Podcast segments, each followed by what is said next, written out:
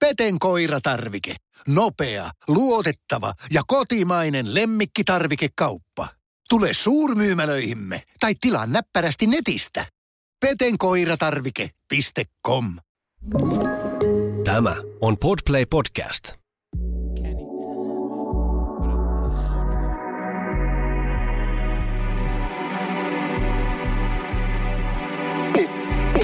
Pottikästi!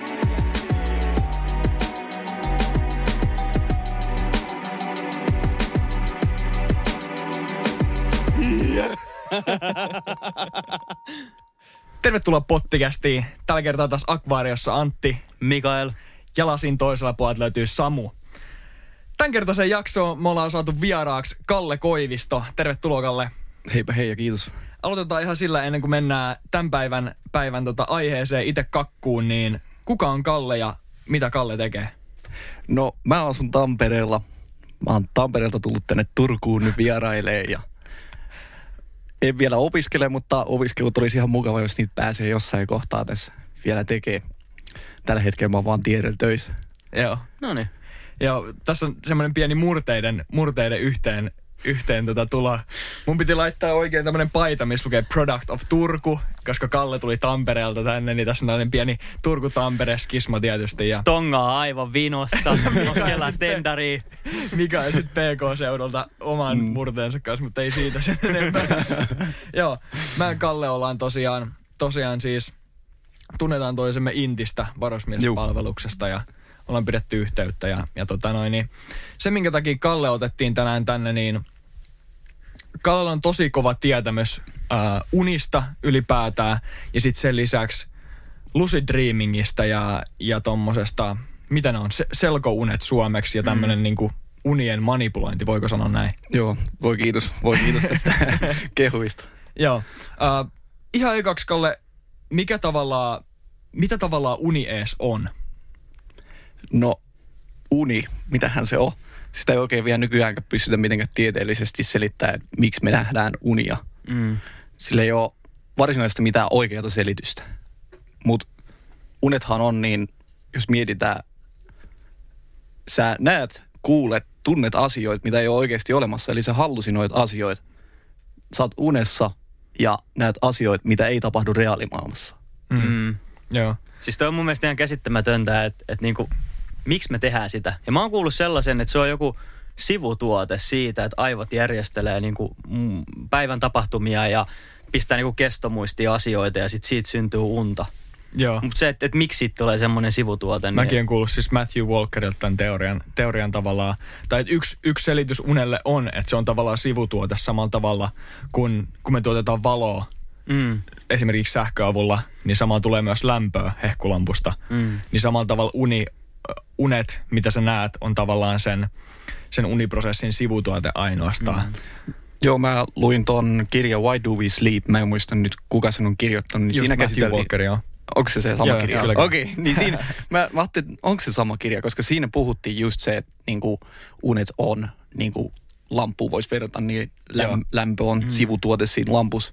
Mutta sitten se sen jälkeen käsitteli sitä, että unet ei välttämättä olekaan sivutuote, että ne on mentaalisen tai tämmöisen henkisen niin kuin, hen, henkistä parannusta. Mm. Eli sä käsittelet niitä traumeja, niitä asioita, mitä sä oot kokenut aikaisemmin.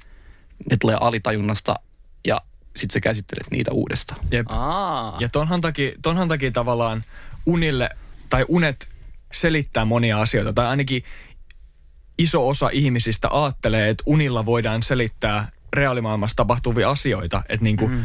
Reaalimaailman asioilla joko menneillä tai tulevilla niinku, tapahtumilla on yhteys unien kanssa ja unella voidaan selittää menneitä tai tulevia tapahtumia. Et mä uskon myös jotenkin vahvasti, että siinä on niinku joku, joku yhteys tavallaan unien ja reaalimaailman välillä. Että se ei ole pelkkä sivutuote, semmoinen mm. niinku ärsyke, mikä vaan tulee jostain ihan randomilla. Joo, ja kyllä se huomaa, että, että mullakin, aina kun mä alan miettiä, että mitä uni mä oon nähnyt, mm. niin joku komponentti siitä unesta on niin kuin edellisen päivän tai viikon tapahtumissa ollut juttu. Jep. Et se on aina jotenkin, mulla tulee aina uniin niitä niin kuin arkipäiväisiä juttuja. Mun mielestä oli hauska, me puhuttiin ennen jaksoa vähän siitä, että kaikki on nukkunut vähän huonosti viime yönä ja nyt puhutaan sitten unesta. Itse vetelin kanssa semmoisen neljä ja puolen, viiden tunnin yöunilla taas viime yö ja siitä päästäänkin sitten tähän, että kun me nukutaan ja me nähdään unia, niin mä luulen, että kaikki on nähnyt unia. Mm. Mutta mä en tiedä, onko kaikki nähnyt tämmöisiä lucid dreaming juttuja. Mm. Eli Eli- mitä edes on? Mitä, Mitä se niinku on? lucid dreaming on? Eli Suomeksi selkouni. juu, suomeksi selkouni, lucidi. Mä tykkään sitä enemmän käyttää. Lucidi. Se jotenkin, se jotenkin tai- taipuu vaan omaan suuhun Lucid, paremmin. lucidi on tommonen Lucidi. niinku Joo, katusana. niin. niin voisi sanoa. Mutta äh, lucid dream tai selkouni, niin se on semmoinen tila, kunen tila, missä sä tajuat, että sä näet unta. Ja tavallisesti sä heräät siitä unesta, koska sä vaan niinku tajuat sen ja innostut siitä mm. asiasta. Mutta jos sä saat pidettyä itsesi rauhallisena, mietit vähän, että mitä sitä unessa tapahtuu. Et mm. nyt kun mä tiedän, että mä oon unessa, niin sä voit kokeilla erilaisia asioita siellä. Mm. Ja jos sä kehityt siinä riittävän pitkälle, rupeat huomaamaan, että hetkonen nämä on sun alitajunnan tuotteita, niin sä pystyt muokkaamaan sitä unta. Mm. Sä pystyt luomaan sinne esineitä, asioita. Sä pystyt ohjaamaan sitä tarinaa, mikä siinä unessa on, niin haluamaan suuntaan. Okei. Okay. Eli tavallaan niin se, on, se on unen ja tietoisuuden välinen tila. Ne tavallaan tulee yhteen siinä lucidissa, lucid. Että sä pystyt tietoisesti vaikuttaa siihen uneen, kun yleensähän unet on silleen, että, että sä vaan näet niitä unia ja sit sä herät siitä unesta ja sä huomaat, mitä siinä unessa on tapahtunut ja unohdat sen tosi nopeasti. Mutta sitten tässä lucid, lucid dreamingissä niin sä pystyt vaikuttaa sen unen tapahtumiin. Onks, mm. onks just näin? Joo, ei ihan aina pysty sillä lailla. Se riippuu, että kuinka hyvin sä hallit. Et Okei. se, siinä pitää opetella. Mm. Joillekin se käy tosi luonnostaan, että sun ei tarvi edes niinku mitään taikasanoja sanoa tai mitään tiedä tyyliin, vaan se vaan niinku kerkeä ajatella, että hetkonen, olisipa tuossa tommonen tyyppi ja sitten yhtäkkiä se vaan ilmestyy jostain nurkan takaa siihen ja tulee juttelee sulle jotain tai sä meet ikkunan luokse ja kattelet säätä ja mietit, että olisipa aurinkoinen sää, niin sitten se sää muuttuu saman tien vaan Mm. semmoiseksi, mitä sä oot ajatellut. Joo. Miten tota, onko sä itse nähnyt näitä unia? Joo. Ö, mä oon nähnyt aika pienestä pitäen niitä. Mm, mä sanoisin, että yläasteelta lähtien mä en edes tiennyt, että se on mikään juttu. Okei. Okay. Joo. Mut niin siitähän siis paljon kirjoitetaan internetissä ja, ja siis YouTubessa on paljon, paljon tutorialeja ja videoita tästä asiasta, että miten sä pystyt, niin kuin, how can you lucid dream mm. ja, ja niin kuin, että miten sä pystyt vaikuttaa sun uniin, manipuloimaan omia unia. Mutta siis sun lähtökohta tähän oli semmoinen, että sä tavallaan teit sitä ennen kuin sä tajusit, että mikä se on. Tai sulle tapahtui näitä unia ennen kuin sä tajusit, että mikä se on. joo, mulle kävi just sillä lailla, mä vahingossa niin löysin tämän tilan sillä lailla, että mä vaan huomasin, että mä nukahdin. Niin kuin, että mä en missään kohtaa menettänyt sitä tietoisuuden tilaa, vaan yhtäkkiä mä vaan huomasin, että hetkonen, nyt mä oon tässä unessa ja rupesin tekemään asioita, mutta silloin mä en tiennyt, että niitä pystyy muokkaa, vaan mä vähän niin kuin elin niiden unien mukana vaan ja kattelin, mitä siellä tapahtuu. Ja saatoin joskus elää sen saman päivän uudestaan, mitä mä olin niin kuin elänyt, mutta unessa Joo. ja korjasin niitä virheitä, mitä mä olin päivän aikana tehnyt. Sovitin syntejäni siellä unissa. Kui hyvä. Mä muistan itse ensimmäisen kerran, kun mä oon älynyt, mä oon unessa ja mä näin unta, että mä olin kummitusjunassa ja Linnanmäellä ja sitten se kummitusjuna pysähtyi. Ja mä olin Okei. siellä pimeässä tilassa ja sitten ne kaikki kummitukset ja örkit alkoi niinku lähestyä mua. Ja sitten mä olin, hetkone, tämähän on unta, nyt mä haluan herää. Ja sitten mä niinku avasin silmät ja sitten mä heräsin. Ja se oli niinku ensimmäinen kerta, kun mä älysin, että mä olen unessa. Mutta silloinhan mä en niinku pystynyt tehdä mitään muuta kuin vaan pakottaa joo. itteni hereille.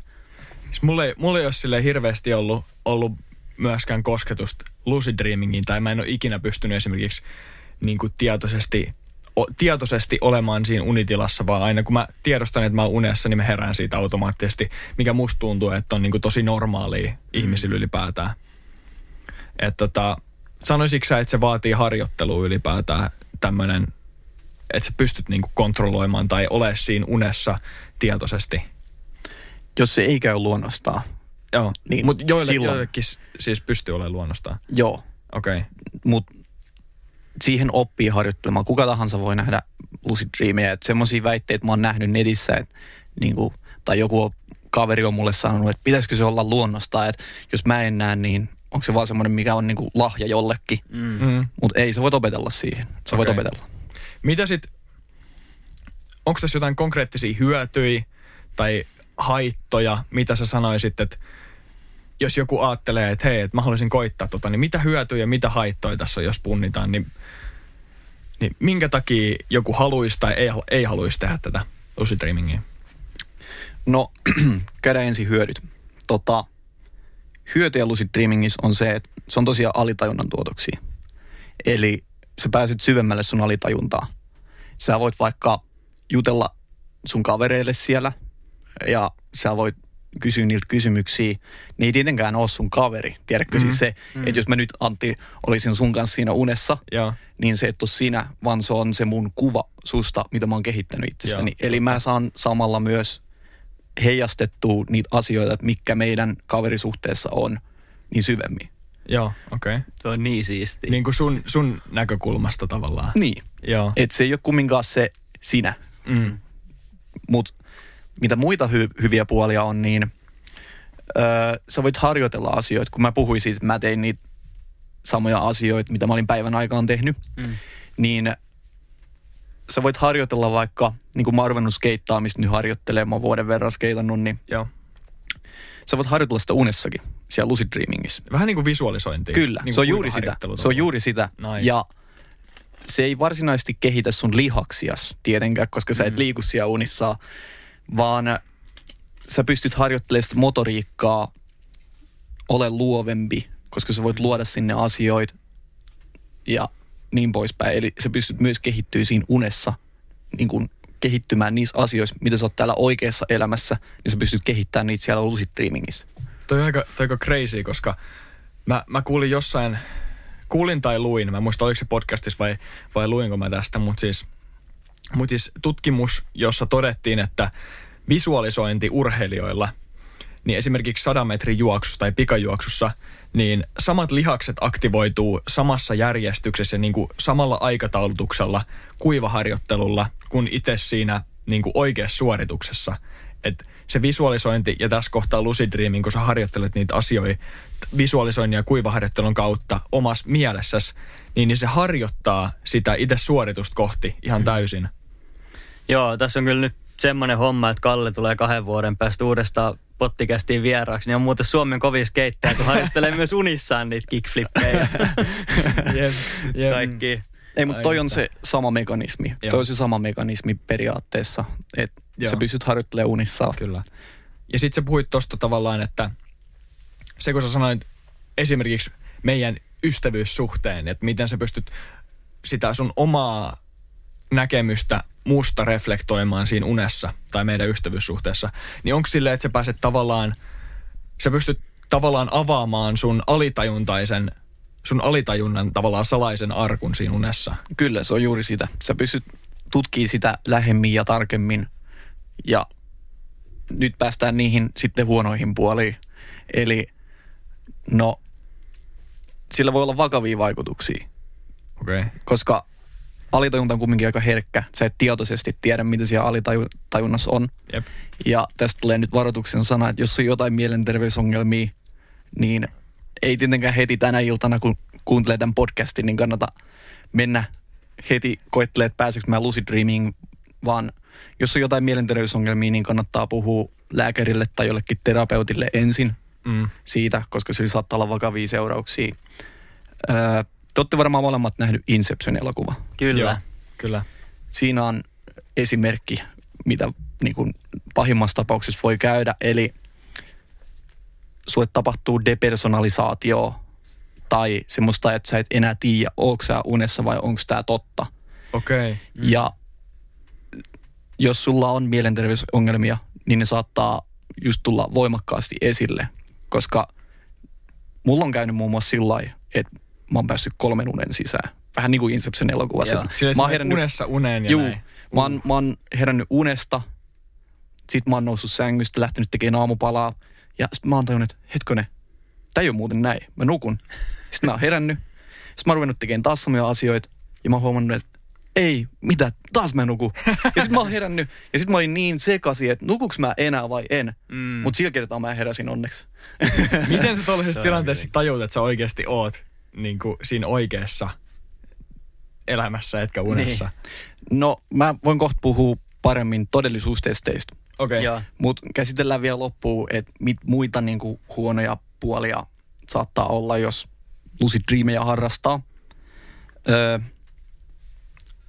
no, yksi on vielä, mikä lucid dreameissa on, saattaa tapahtua, mikä mullekin on tapahtunut, on, että sä koet jotain kehosta irtautumista tai muita tosi hankalia kokemuksia, kuten, öö, mikä tämä on, unihalvaus. Joo. Joo.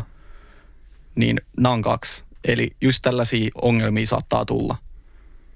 Joillakin saattaa parantaa unen laatua lucid dreaming, koska sä pystyt pakeneen sun painajasi, kun sä osaat ohjata niitä sun uni. Ah, niin Mutta joillain se saattaa huonontaa unen laatua, koska sulla on osa aivoista hereillä. Joo. Et sä muuten tää- pystyisi tallettaa sitä Mm. tietoa, jos sulla ei olisi joku osa aivoista hereillä. Onko tämä niinku, kun sä sanoit, että, että saattaa tapahtua luonnollisesti, niin kuin unihalvaus saattaa tapahtua luonnollisesti vähän niin kuin lucid dreaming tai sitten siihen voi harjoitella, niin mikä tavallaan, tiedätkö tällä jonkun fysiologisen perustan tai mitä niin kuin esimerkiksi aivoissa tapahtuu silloin, jos sulla tulee unihalvaus? No, aivothan sammuttaa siis tämän motoristisen hermoston silloin, kun sä nukahdat. Mm. Se testaa sitä muun muassa silloin, kun sä oot juuri nukahtamassa. Eli sä saatat säpsähtää. sillä. Ja jos kun herää siihen, niin saattaa vaikka tuntea, että nyt, nyt mä tipun. Joo. Ja sitten yhtäkkiä sä vaan herät sellainen, puh, säpsähdät siitä. Ja, Mulla tapahtuu monta kertaa tolleen, että yli potkaisee. Mm. juu, Saa näin, semmoinen sähkösokki. Joo. Joo. Niin se on, kun aivot vähän niin kuin koittaa, että onko se vielä hereillä Aa. tyyppisesti. Ja ne on niin kuin sammuttamassa sitä motoristista hermostoa. Ja Joo. ö, jos sä oot lucid dreamingissa ja sit sulla sä niinku heräät tietoisesti ja sä pystyt avaamaan silmät, Mm. mutta sitten sun se motoristinen hermosto ei ole herännyt, niin sä vaan makaat sängyssä. Si- Sä voit avata silmät, mutta sä et voi liikkua mihinkään. Mm. Sä oot vähän niinku halvaantunut, koska sä oot niinku, sun keho nukkuu vielä. Okei. Okay. Tämä oli mun mielestä mielenkiintoista, kun sä nostit noita haittapuolia, koska mä oon ehkä yhden kerran elämässäni kokenut niin kuin mielekkään lucid dreamingin. Joo. Ja siitä oikeastaan kaikki muut on ollut vähän semmoisia niin katastrofeja. Sä sanoit, että siitä unen sisällä on uni. Joo. Mulla kävi kerran silleen, että mä näin unta, mä olin eläintarhassa ja mä tipuin semmoiseen alligaattori altaaseen. Ja sitten mä olin, että oh, ei nyt käy muuten huonosti. Ja sitten yksi alligaattori tuli ja näykkäsi multa jalan pois. Ja sitten mä olin, että oh, että nyt niin kuin mä oon unessa ja tää on paineessa, nyt on parempi herää. Ja heräsin sitten omasta sängystä. Ja sitten mä olin, että tuntuu niin kuin todella oudolta tämä mun jalka vieläkin. Ja sitten mä aloin koskemaan, että hetkonen, missä mun jalka on? Ja mä vedin peiton pois ja katsoin, että että mitä? Että mihin mulla on jalka hävinnyt? Ja sitten mä olin ihan paniikissa, että miten mä oon voinut unessa hävittää jalan. Ja mähän siis nukuin. Mä heräsin sit unesta ja mä olin toisessa unessa. Ja mä olin varmaan joku siis pari minuuttia silleen, että missä mun jalka on, miten mä saan sen takaisin. Sitten mä heräsin. ja se oli Jesus niinku Christ. todella traumaattista niinku pienellä iällä kokea tollasta. Juu, Mm. no just niitä, niin kuin mitä saattaa käydä, Joo. jos ei täysin hallitte unia. Eihän, en mä usko, että niitä koskaan pystyy sadalla prosentilla Juu, hallitteenkaan. Mutta siis unihalvaus on ilmeisesti enemmän semmoinen asia, mikä sulla vaan tapahtuu, mihin sä et voi vaikuttaa. Ja sitten lucid dreaming on semmoinen, mitä sä pystyt esimerkiksi harjoittelemaan ja itse aikaan saamaan. Juu. Joo. Haluatteko kuulla hauskan toisen tarinan? Ja mä Kerro just, pois. että unihalvaukset ei ole yleensä mitään, mitään tota hirveän miellyttäviä. Jos, jos tota, on joku asia, mistä voi olla tarina, niin Mikaelilla todennäköisesti on, niin anna tulla vaan. Joo, mulla on, tota, mulla on yksi hauska tarina unihalvauksesta. Mä oon yhden kerran semmoisen saanut silleen, mä muistan. Ja me oltiin Taimaassa lomamatkalla. Ja tota, mä en muista, tuliko mulla nielurisatulehdus vai korvatulehdus. Mutta mulla tuli joku tämmönen kova kipu. Joo. Ja tota, mun äiti on sitten lääkäri. Ja äiti oli, että ei, ei, ei hätä ole tämän näköinen, että mennään hommaan antibiootteja sulle tähän vaivaan. Ja se oli sitten tämmöinen taimaalainen joku katukauppa-apteekki. Ja ne lääkkeet, mitä mä sain, oli siis minikripussissa. Oh shit. Semmoisia oransseja pillereitä. Kuulostaa hyvältä. Joo. Ja mä olin vähän silleen, että hmm, enpä taida ottaa. Äiti, että juu, juu, ota vaan, että, että nämä on ihan turvallisia. Ja mä olin, että no ei tässä mitään sitten. Että äiti sanoi, että otetaan, niin otetaan sitten. Ja mä vedin sitten ne oranssit pillerit naamariin ja menin sitten nukkumaan. Ja yöllä sitten mä heräsin siihen, että mä en pysty liikkuu. Mä oon pimeässä hotellihuoneessa ja mä en pysty liikkuu. Ja mulla oli tyyny lähtenyt pään alta. Niin mä olin, että hetkonen, että, että mä en saa muuten mun käsiin nostettua, että mä saisin korjattua mun tyynyä. Niin mä koitin mun suulla korjata sitä tyynyä mun pään taakse. Ja siis mä nuolin mun tyynyä. Että ainoa mikä mulla niinku liikkuu oli mun kieli. Ja sit mä nuoleskelin sitä tyynyä siinä varmaan minuutin. Ja mä olin, että joo, et ei tässä mikään auta. Että mä oon halvaantunut loppuelämäkseni. Ja sitten mä aamulla heräsin ja mä olin, että huh huh. Että niinku, tää oli semmoinen niinku, kokemus, mikä mua kummitteli tosi pitkään. Toi jälkeen mä pelkäsin sitä, että mitä jos mä herään uudestaan tämmöiseen. Mm. Mm. Mutta nyt kun meillä on asiantuntija täällä, niin mä oon kuullut, mä oon kuullut että, että, että jotkut näkee semmosia tummia hahmoja sängyn vieressä tai jotain semmosia selkeitä kuvia, kun Juu. on unihalvauksessa, niin onko tämä yleistä? On. Siis se mullekin on käynyt niin. Mä voin kertoa oman tarinani tähän Joo, lyhyesti. Mutta se, mistä ne johtuu, niin sähän näet unta vielä satunessa.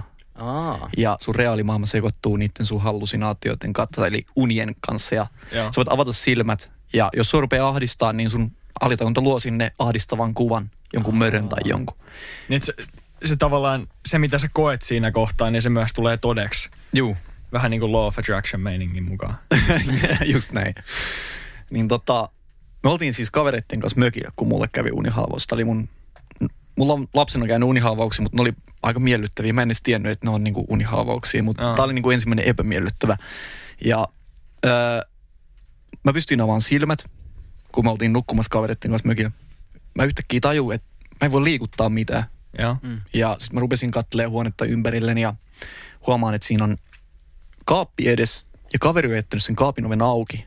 joo. Ja sitten mä niinku rupesin miettimään, että mikä tämä on, mua rupesi ahdistaa. Mä en oikein kunnolla saanut henkeä. Sekin on tosi yleistä unihaavaukset, sua rupeaa painaa joku rintaa ja se, että kunnolla saa happea. Niin totta. Ja sitten mä näin semmoisen Slendermanin tyyppisen tyypin siellä komeros. Ja sitten mä että, oh, mikä toi on, mikä toi on, ihan paniikki siinä. Ja en mihinkään pystynyt liikkuu. Se vielä lisäsi sitä paniikkiä, tiedätkö, kun ei voi liikkua yhtään mihinkään. Ei voi paeta. Sä vaan näet, että siellä on joku tyyppi. Se rupesi lähestyä mua. Mä suljen silmät toivon, että mene pois, mene pois. Se ei mennyt pois. Mä kuulen, kun se kävelee mua lähemmäs koko aika. Ja sitten mä avaan silmät. Mä näen sen, se tulee lähemmäs. Mä suljen silmät ja toivon, että mene pois. Sitten loppujen lopuksi se istui siihen mun viereen sänkyyn. Se istui siinä, mä tunnen, kun se on siinä mun vieressä ja rupesi jotenkin silittelee mun jalkaa. tiedätkö, pikkusen. Ja sit mä vaan toivon, että mä nukahdan. Ja sit mä nukahdin ja seuraavan kerran heräsin aamulla. Hui saakeli. Toi on, Mm. toi on creepy. Siis Juu. tää on jo- jotenkin niin kaukasta mulle, kun mä en ole ikinä kokenut mitään tämmöstä. Mä luulen, että tyynyn nuoleminen on traumaattista. Mutta toi, toi on kyllä niinku huh huh. Mut joo, Sulla siis, näitä unitarinoita kyllä riittää. joo, mut ei, ei, ei, ei puhuta niistä liikaa, ei, ei tylsytetä kuuntelijoita millään unistoreilla, mut Joo. Ö, unihalvauksia mä vielä sen verran lisää, että niin päihteet ja lääkkeet, ne lisää unihalvauksen riskiä tosi paljon. Mm. Joo. Varsinkin alkoholi, jos sä oot sen vaikutuksen alasena, niin jos sä vielä muistat sen unen aamulla, että sä oot saanut unihalvauksen, niin se lisää, se lisää tosi paljon riskiä siellä. Niin totta. Joo. Mulla on semmoinen kysymys mieleen, että näetkö sä joka yö sit niinku lusileja? Tiedätkö, että onko sä aina semmoisissa unissa, että sä vaan ohjailet niitä? Vai Ei. niinku näetkö sä normaalia unia? Näen, näen normaalia unia. Mä tykkään normaalista unista myös. se, on, se, on, se on vähän niin kuin semmoinen tarina, mitä on mukava katsella. Et, Mm. ö, mut se on lähinnä mulla kiinni, että haluanko mä nähdä sen. Okei. Kun mä menen nukkuun illalla, niin mä mietin sitä, että haluanko mä tänään oikeasti nähdä sitä lusidia vai en, jaksaks mä sitä. Koska se syö vähän energiaa, Joo. kun sä joudut kamppailemaan sitä, Mm. että pidät sun aivoja hereillä vähän sen siinä unessa. Mm. Miten sitä, sä mainitsitkin tuossa aikaisemmin jo, niin miten sitä sitten pystyy ohjaamaan? Joo, mä voin itse asiassa kertoa muutaman tekniikan, jos haluaa harjoitella. Ö, niitä on muutamia tekniikoita. Yksi on FILD, eli Finger Induced Lucid Dreaming englannista. Ö, se on varmaan helpoin tapa. Ja se on semmoinen, että kun sä menet nukkuu, sä laitat 5-6 tunnin päähän herätyksen siitä, kun sä oot mennyt nukkuu. Mm. Ja Eli tavallaan herät- niin kuin puol- puoleen väliin tai vähän sen jälkeen. Joo, no jos, jos oletetaan, että ihminen nukkuu normaalisti kahdeksan tuntia, Joo. niin sehän on yli sen puolen se- välin. Mutta se joo. mut, joo, tota, kun sä herät siihen herätykseen, niin tota, sä et paiska se ensimmäisenä, mikä on se tunne, kun tulee, kun sä herät. Mm. Nyt toi herätyskello vaan puff, sammuksi ja jatketaan unia, vaan ei sä sammutat sen Joo. ja meet varovasti takaisin nukkuun, mutta koetat pitää itseäsi vähän niin kuin hereillä. Sen tyyppisesti, että lasket sun käden niin kuin kämmen alaspäin sitä patjaa vasten. Ja sitten liikutat etu- ja keskisormeja vähän niin kuin soittaisit pianoa. Joo. Okay. Ja teet sitä koko ajan Nopeasti vai hitaasti? hitaasti. Okei. Okay. Joo. Koska jos sä teet sen nopeasti, niin sä rupeat virkoa. Jep. Mutta jossain kohtaa sä huomaat, että sä et enää niinku pystykään liikuttaa sun sormia. Ja, tai sä et tunne sitä patjaa. Mm. Mm. Sitten oot huomaan, että oot näkeen kuvaa, alkaa tuntua jotain leijumisen tunnetta tai muut, ja sä huomaat, että sä oot unessa. Okei. Okay. Ja silloin sun on helppo, sä tajuat sen jo, että okei okay, mä oon unessa. Ja toi on varmaan helpoin tapa, millä pystyy meneen lucidiin, sillä nopein ja helpoin. Joo. Ja sitten tossa on varmaan se, että sä oot niinku valmiiksi jo semmoisessa unisessa tilassa, että sit sä et täysin herää siihen, siihen fiilikseen, että hei, nyt mä oonkin unessa ja mä huomaan sen. Mm. Mm, se on tosi paha. Mulla kesti vähän sen kanssa silloin, kun mä rupesin tajuaan sitä, että niitä voi uni ohjata, niin mä rupesin itse kiinnostua ja heräsin niistä unista nopeasti. Se käy tosi, tosi monelle. Mutta mitä muita tekniikoita on, niin on MILD, eli se on Mnemonic Induction of Lucid Dreams. Ja se on, sulla on Love of- of Attractions, niistä tuttu toi Affirmations – Joo. niin se on sitä, että sä niin kuin vahvistat sitä minäkuvaa ennen nukkumaan menoa, että mä oon selkounen näkijä, mä muistan mun unia, mä näen tänä yönä selkounia. Okei. Okay. Joo. Että sä niinku vahvistat sitä alitajuntaa sitä kautta, että sä hoet tommosia asioita, joo. Ja sitten tavallisesti, jos sä luonnollisesti opit, miten mäkin on oppinut, niin on wild, eli wake initiated lucid dream, eli se on sitä, että sä nukahdat niin kuin heti, heti kun sä menet nukkuu, niin sä vaan nukahdat siihen uneen ja tajuat, että sä oot unessa. Se on vaikein Okei. tyyli. Joo. Ja sitten vielä muita tekniikoita on tietysti meditointi ja visualisointi. Joo. Ne on, meditointi on sulle tuttu ja visualisointi on tuttu. Joo, että sä ajattelet- pääsee samanlaiseen tilaan. Mm. Joo. Mä voisin kysyä sulta, koska mä oon kuullut yhden tekniikan ja mä oon miettinyt, että auttaako tämä. Ja se on sellaista, että sä testailet niin päivän aikaan asioita. Esimerkiksi, että sä otat sun nenästä kiinni sormilla Mm. ja koetat hengittää sun nenän kautta sillä, että sä pidät sun nenää kiinni. Niin eihän se onnistu hereillä. Ei. Niin sitten kun sä testaat tota vaikka kymmenen kertaa joka päivä, niin sitten on mahdollisuus, että joskus kun sä oot unessa, niin sä oot, että hei, mäpä testaan, mä otan mun nenästä kiinni. Ja unessahan sä pystyt hengittämään siitä nenän kautta, koska sun käsi ei oikeasti ole sun nenän päällä. Joo. Mm. Ja sit sä sinä, sitä kautta niin kun huomaat unessa, että hei, tämähän on unta, mä pystyn hengittämään niin sulkemaan sen nenän kautta. Niin onko tossa jotain perää? On. Ne on, ne on todellisuustestejä. Ne Joo. nimeltä. Sä mainitsitkin niistä aikaisemmin. Joo, mä itse asiassa unohdin sen ihan täysin hyvä, että otit puheeksi. Joo. Koska siis, öö, no on mun mielestä tosi järkevä todellisuustestit just harjoitella. Ihan senkin takia, että jos sä rupeat näkemään lusideja, niin jos sä joku päivä just saat semmoiset, että hei hetkonen, onkohan mä unessa, niin sä pystyt se helposti testaa. Mm. Mutta sitten myös, kun se jää sulle tavaksi, niin se siirtyy myös sinne uneen. Joo. Se on se idea siinä. Se on vähän niin kuin se affirmation-tyyppinen juttu, että Joo. sä vahvistat sitä minäkuvaa.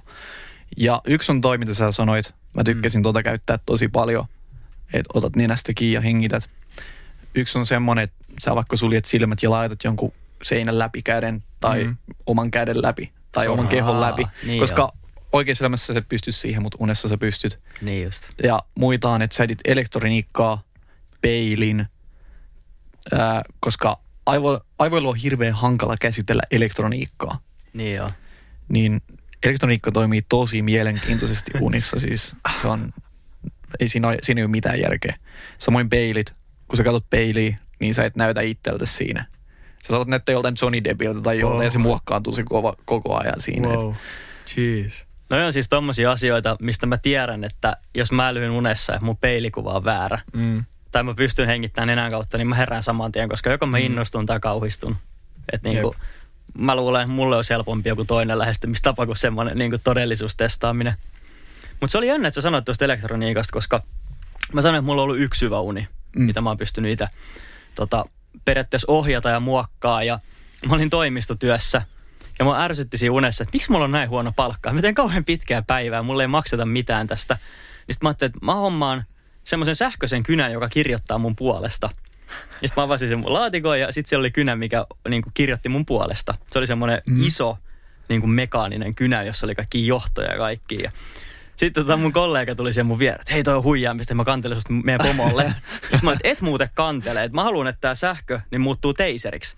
Ja sitten se alkoi niinku tekemään semmoisia kunnon sähkö, niinku, mitä ne on, siis semmoisia salamoita tuli siitä kynän päästä. Ja sit mä teisailin siellä unessa niin mun kollegoita. Kunnon Harry Potteri. Ja, ja siis se oli niin makeeta, että mä olin kunnon velhosi unessa. Ja sitten kun mä heräsin, mä olin, että okei, että, että mun on pakko selvittää, mitä tää on. Ja sitä kautta mä itse löysin tämän aika pienestä pitää, mutta mä en ole sen jälkeen pystynyt siihen. Mm. Joo. No on kyllä jänniä asioita ja sä mainitsit On. tuossa aikaisemmin, että, että, niinku, että jossain siinä unihalvauden halvauden yhteydessä, että, että, tota, että sul, sul voi tavallaan tapahtua se, mutta sä et välttämättä muista sitä unihalvausta aamulla tai lucid dreamingia aamulla. Niin miten sä Miten sit ylipäätään voi muistaa unia paremmin? Koska unillahan yleensä käy silleen, että jos sä näet unen, niin sä oot se, että ei vitsi, tää oli mahtava uni, että okei, tässä tapahtui näin ja näin ja näin ja näin ja näin. Ja nyt mä näen mun kaverin kahden tunnin päästä, niin tää oli niin siisti uni, että mä haluan kertoa tämän mun kaverille. Sitten sä näet, sit mä näen Miksu ja mä oon silleen, että ei Miksu muuten, mä näen ihan sikasiistin unen. Ja sitten Miksu sanoo, että joo kerro, kerro, kerro. Ja sit mä oon silleen, että Ei. en mä muista. niin, niin miten sä voit tavallaan muistaa unia paremmin? Koska mun mielestä tää on ainakin iso pointti siinä, että niinku, Mm. eihän lucid dreamingissa ole mitään järkeä, jos sä et ylipäätään muista sun unia. Mm. Niin miten sä pystyt muistamaan niitä paremmin? Tuo oli tosi hyvä pointti. Tuo oli tosi hyvä pointti. Mä, niin tota, mä voin antaa muutaman vihjeen. Okay. tähänkin. Ja se on, se on siis just niin, että jos sä näet niitä lusideja, niin, mutta sä et muista niitä, niin mitä järkeä niissä on. Niin, oli tosi hyvä. nimenomaan. Mm. Öö, mehän nähdään siis joka yö unia oikeasti. Mutta aivot poistaa sen tiedon, koska siinä ei ole, ei se ole niinku tärkeä tietoa, Mm. ainakin niinku Mm. mm. aivojen mielestä. Ja sä muistat sen parhaiten silloin, kun sä heräät. Jep. Eli mitä mäkin aloin harjoitteleen, että mä muistan pidemmälle ja mä saatan muistaa niin kuin monta unta peräkkäin, niin mä rupesin pitää unipäiväkirjaa. Eli ensimmäisenä kun mä herään, niin mä kaivan vaikka puhelimen. Tämä on tosi huono siis. Puhelinta ei kannattaisi saman tien kaivaa, kun, kun sä heräät, mutta ihan sama minkä, mutta Niin kirjoitat tää sen voi olla ylös. varmaan vaikka joku vihko, mihin sä kirjoitat. Juu, sun tai laitat jonkun nauhurin pyöriin, tiedätkö, rekorderin puhelimesta ja selität sen ääneen sen unen siihen. Eli rupeat pitää unipäiväkirjaa. Okei. Okay. Ja silloin sun muisti parantuu koko ajan siinä myös unessa.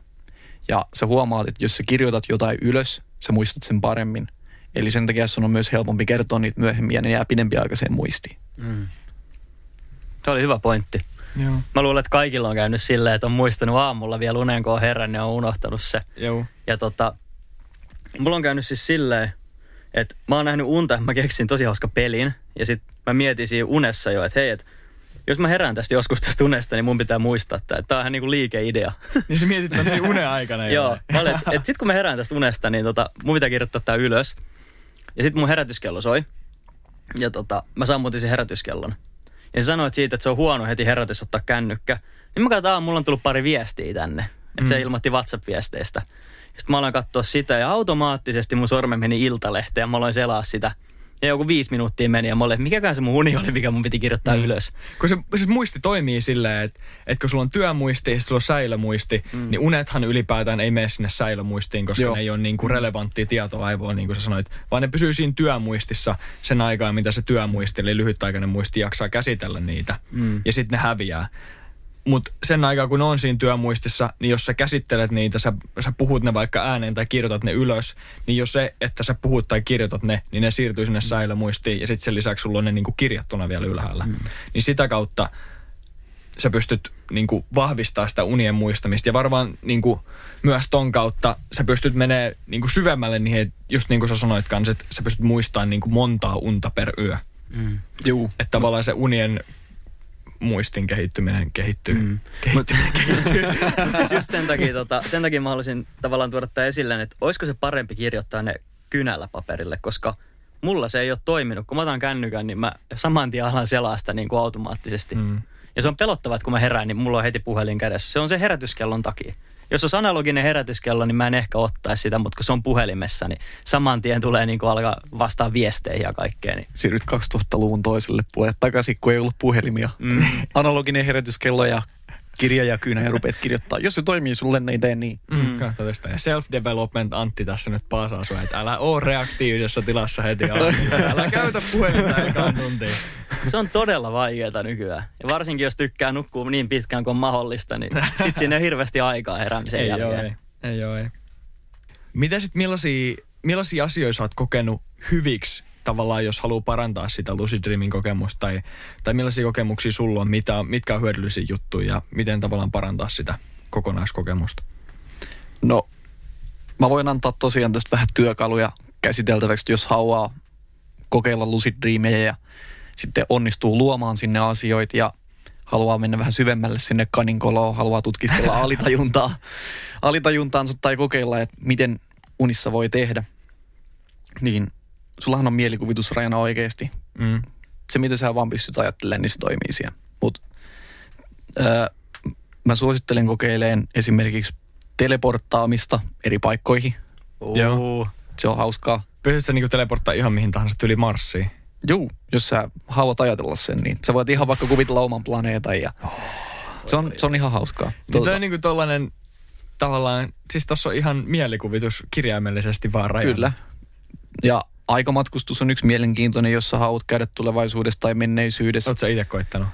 On. Mä, mä oon tulevaisuudessa käynyt. Miltä se oli, näytti? Se, se oli erittäin futuristinen. Semmoinen, mitä mä oon elokuvista nähnyt. Et mä uskon, että elokuvat on vaikuttanut aika paljon siihen. Joo, ihan varmasti. Sitten yksi on, että kuuntelee musiikkia. Se on mielenkiintoista, koska sun aivot on luonut se. Se luo Niin, muistien pohjalta. Ja, siitä, niin joo. se, sä oot kuunnellut vaikka jotain hyvää räppibiittejä ja muit, niin sitten yhtäkkiä sä huomaat, että se musiikki, niin se on niitä samoja, mutta se on jollain sun omilla vivahdeilla siellä. Olisiko toi hyvä keino esimerkiksi musiikin tekijöille? On. On. Se on, se on tosi hyvä työkalu. Osa musiikin tekijöistä itse asiassa kertookin, että ne on niin kuin uneksinut sen, une, niin kuin uneksinut sen musiikin Joo. ja sitten säveltänyt sen. Nice. Se on ihan Nice. mieletöntä. Miten, miten tota, jos sä esimerkiksi haluat aikamatkustaa 200 vuotta ajassa taaksepäin, niin tukisiko sun kokemusta se, että sä otat selvää niistä asioista? Esimerkiksi vaikka perehdyt historiaa. Kyllä, Et joo. niin kuin mä just aloin miettiä, että jos mä haluaisin aikamatkustaa tuhat vuotta ajassa taaksepäin, niin siellä olisi todennäköisesti luola ja joku pala pihviä, koska mä en tiedä hirveän hyvin. Juu, niin, tuhannessa vuodessa. niin että mitä on tapahtunut. just näin. Että tavallaan Tuohan vaatii myös sitä, että sä otat selvää niistä asioista, mitä sä haluat kuvitella. Niin, tai sit se on ihan vaan silleen, että mitä sun, ei sun tarvii ottaa selvää, mutta sun vaan aivot luo sen kuvan siitä, että mitä se on ollut tuhat vuotta sitten tai 200 vuotta sitten. Mm. Ja kuitenkin ne, mitä oppikirjatkin sanoo historiasta, niin, Mm. niin nekin on jonkun kertomia asioita tai jonkun raportoimia asioita. Että objektiivinen totuus on aina ehkä Mm. niin kuin mahdoton tavoitella, varsinkin unissa. Mutta mitä sanoo Kalle?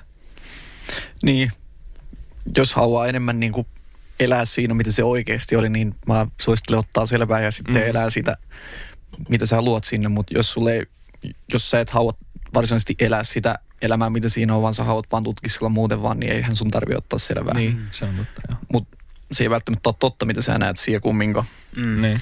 Mutta sitten muita, mitä mä vielä on itse kokeillut ja annan vielä suositeltavaksi on, että syö jotain.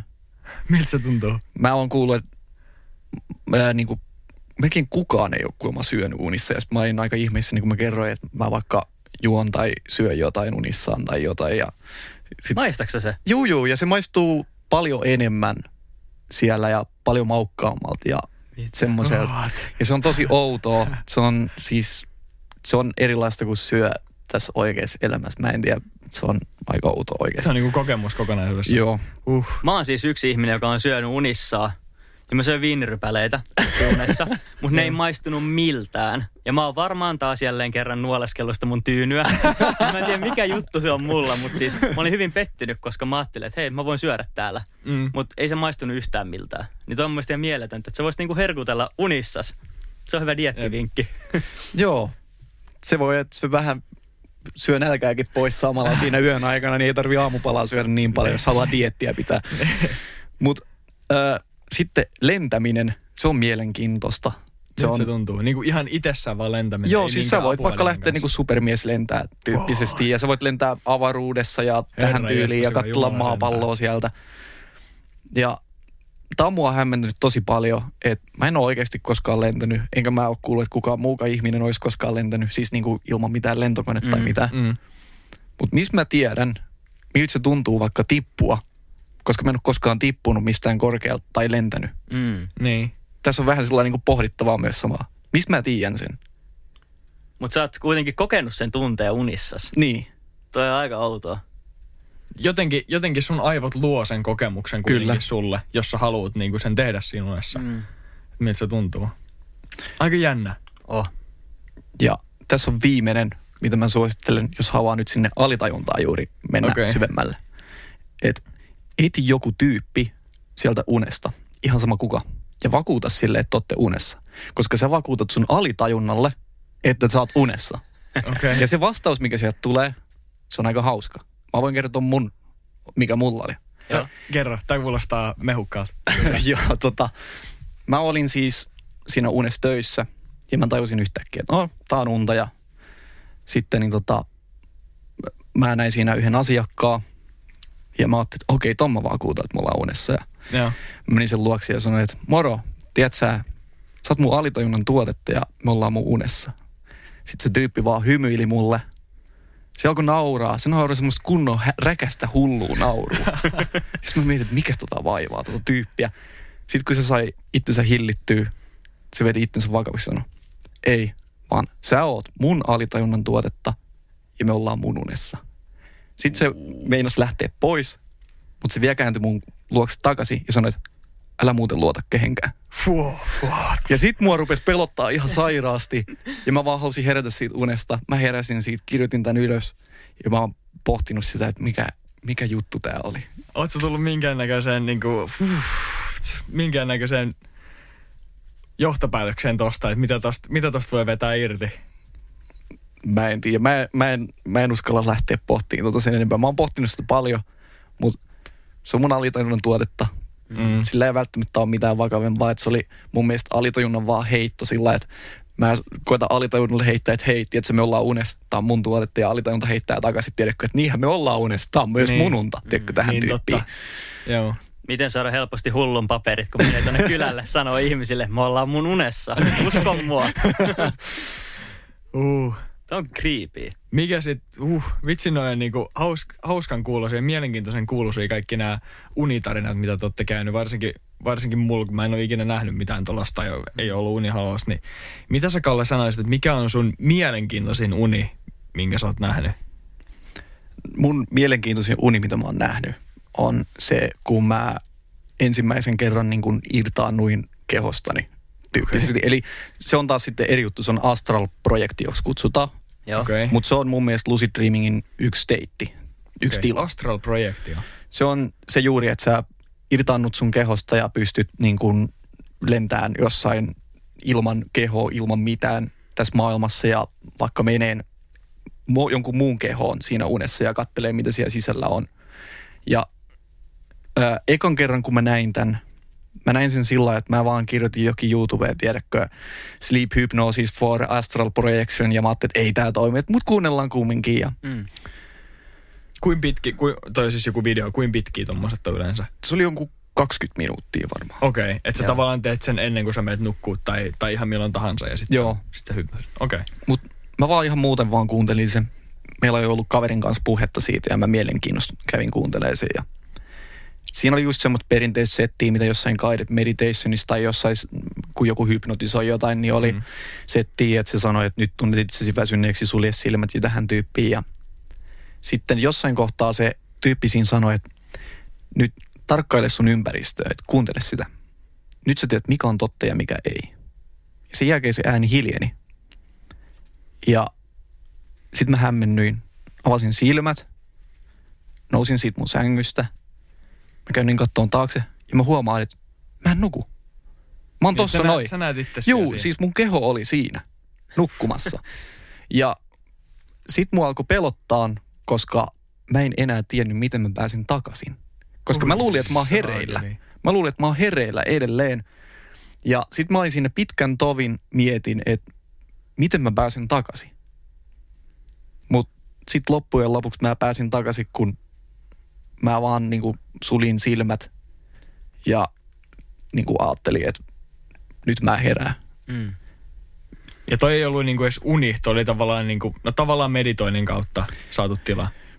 Mä en osaa sanoa, että oliko se nyt meditoinnin vai justiinsa unen kautta saavutettu tila. Okei, okay. Mm. mut ku, Mutta se oli hyvä, kun aika mä heräsin. pelottava. Se, joo, se oli hyvä, kun mä heräsin siitä unesta, niin mä vaan repäsin ne kuulokkeet mun korvilta pois. Tiedätkö, mm. nyt äkkiä pois, mä en halua takaisin tonne. Koska se oli niin pelottava, se oli niin pelottava. Joo, Ja uhu. hei, vois vielä sanoa muuten muutaman vinkin, että jos niin kuin, ei tiedä, miten herää, että miten voi herää unesta. Anna tulla. Joo, Koska- joo, totta kai. Kyllä varmaan niin kuin kaikki osaa herätä unesta, mutta sitten kun sä pääset tommosiin tiloihin, että sä et enää ole varma tyyppisesti, että pystyykö sä herää, niin sitten se rupeaa vaikeuttaa. Ja mm. yksi on toi, mitä mä sanoin, että sä vaan suljet silmät siinä unessa, ajattelet, että kun mä herään, tai kun mä avaan silmät, niin mä herään. Joo. Mm. Ja sä pystyt luonnollisesti avaan silmät ihan milloin vaan. Joo. Unihavaus on just se hyvä esimerkki, että sä pystyt vaikka kun sä nukut, niin avaan silmät, mm. vaikka sä nukut.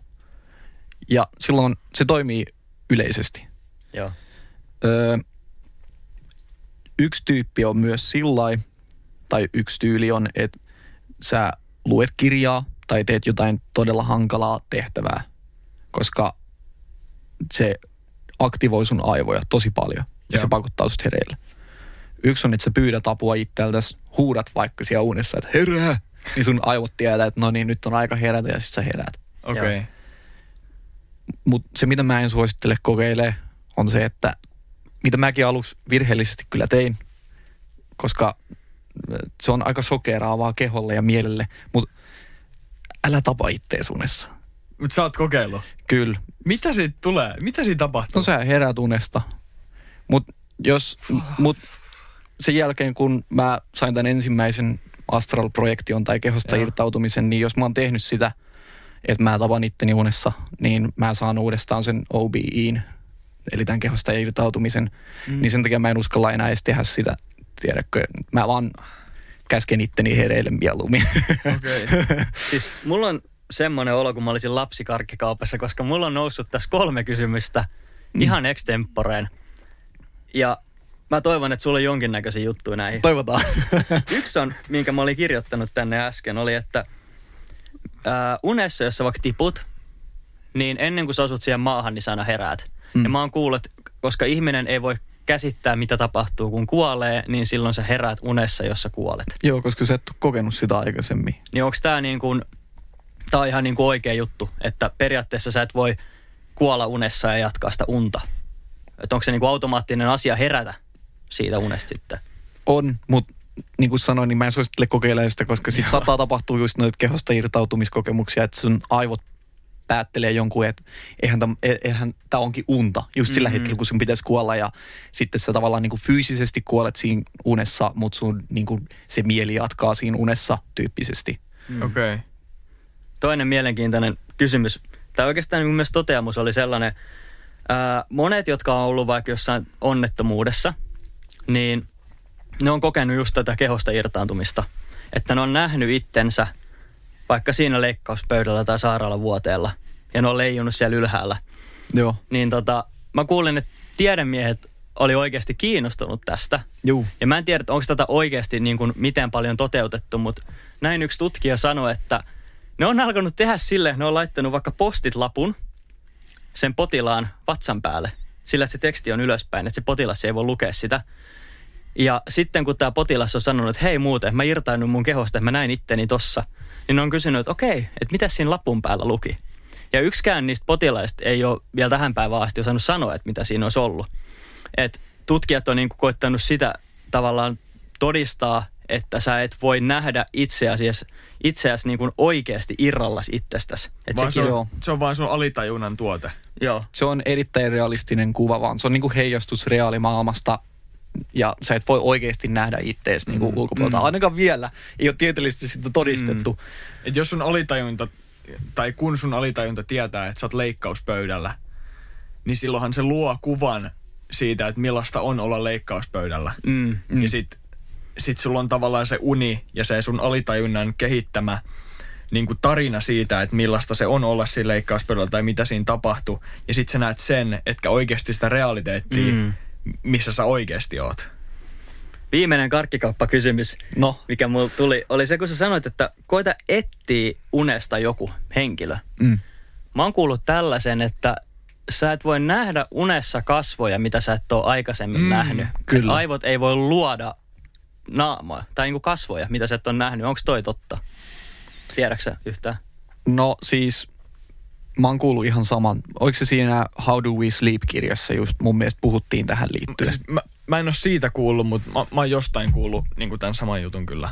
Joo, mutta siis mä oon nähnyt monia tyyppejä, joita mä en ainakaan mielestäni ole niinku nähnyt. Mutta se voi olla, että ne on jossain kadulla tullut vastaan, tiedätkö, ja mun alitajunta on napannut sen, jäänyt sinne. Et mä en tohon oikeastaan suoraan vastausta osaa sanoa. Mut Ja sit mä oon nähnyt se silleen, että niinku aivot pystyy ehkä miksaamaan tiiäks, tiettyjä, Mm. Tiettyjä kasvojen piirteitä. joo, Mm. Tai sitten jotain tosi niinku, just niin kuin sanoit, mitkä sä oot nähnyt niinku vaan hetken aikaa jossain kadulla tai, tai jotain tosi vanhoja muistoja silleen, että sä et muista niitä.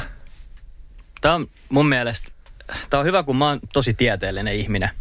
Ja mä en koe olevani kauhean henkinen.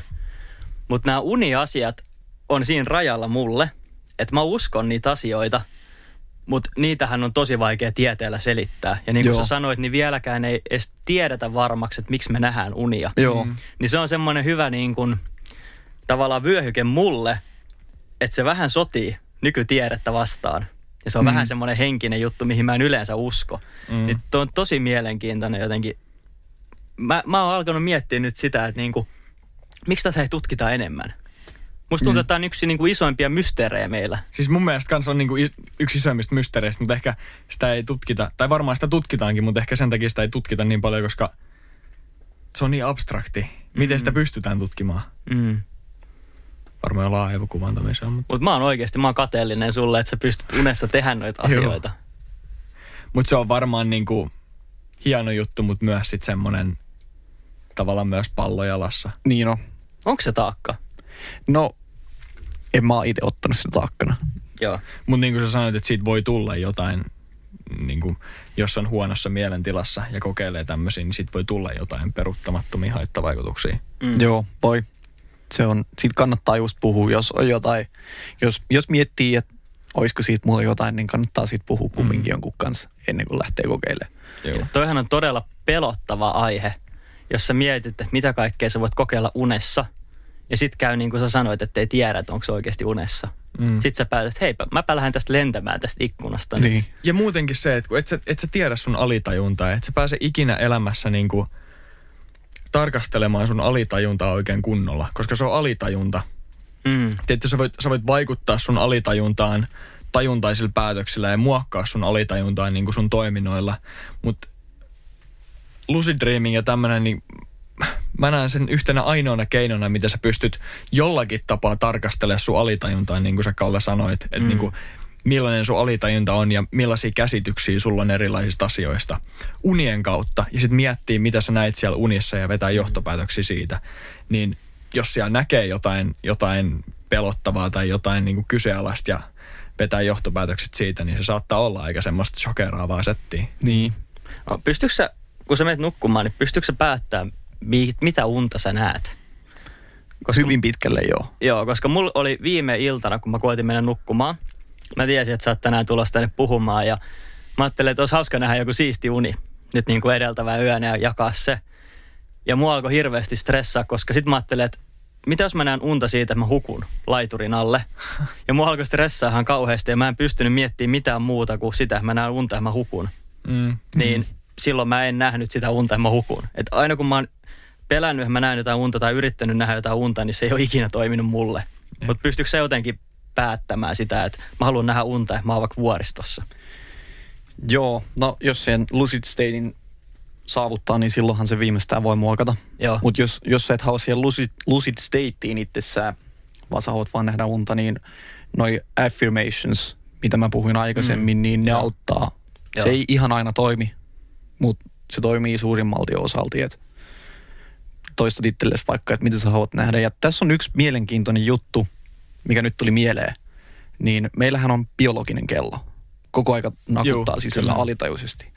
Ja se ajan mittaa muuttuu hyvin, hyvin, hyvin tarkaksi. Ja sanotaan, että en mä nyt osaa sanoa mitään tarkkaa ikää, mutta kai sä aikuisiellä, niin mä voin väittää, että meillä kaikilla on hyvin tarkka biologinen kello, että mm. osaa arvioida paljonko on tunti.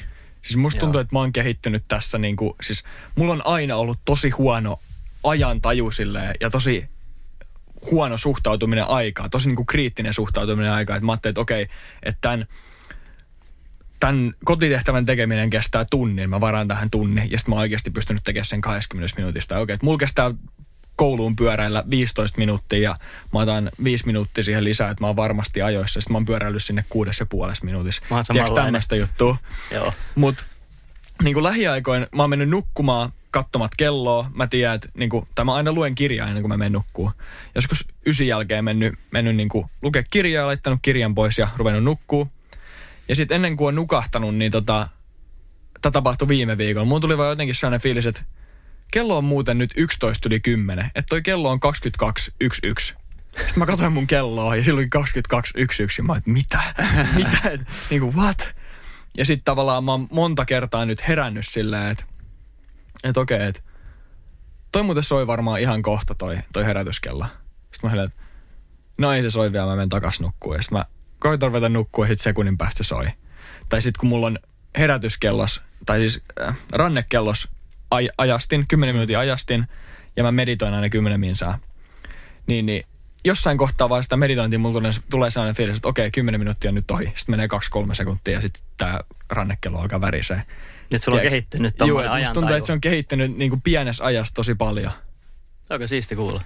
Joo, siis se muokkaantuu oikeasti hyvin tarkasti, mutta mä en tiedä, että voiko se muokkaantua ihan minuutin tarkasti se koko aika niin, tiedät, niin minuutille, ja missä toi, mennään. Noikin on tommosia niinku, jos sitä miettii vuorokausi kokonaisuudessa, että miten kello menee ympäri, Mm. niin, niin kattomat kelloa koko päiväaikaa, niin silloin se on aika epätodennäköistä, että sä pystyt sanoa, että okei, kello on nyt minuutilleen tämän verran. Mutta tiedätkö, mullakin oli se, mä olin viimeksi kattanut kelloa joskus 10 yli 9, ja sitten siinä oli se tunnin aikataulu, niin mä pystyin siinä tunnissa niin kuin hahmottaa, että nyt on mennyt about tunti, että nyt on varmaan kello tämän verran. Mm. Että ei se niin kuin, se riippuu myös siitä, että kuinka pitkä se ajanjakso on, miltä väliltä sun pitää pystyä tavallaan arvaamaan oikein, jos tuossa niin logiikassa on mitä järkeä. Onko teille tuttu henkilö semmoinen kuin Viisoos? Mä oon puhunut siitä joskus aikaisemmin. joo. Niin tota, ootteko te nähnyt sitä videoa, kun hän teki kokeilun, että hän meni valkoiseen huoneeseen, olikohan se kolmeksi päiväksi, niin kuin perjantai, lauantai, sunnuntai. Ja siellä ei valot sammunut.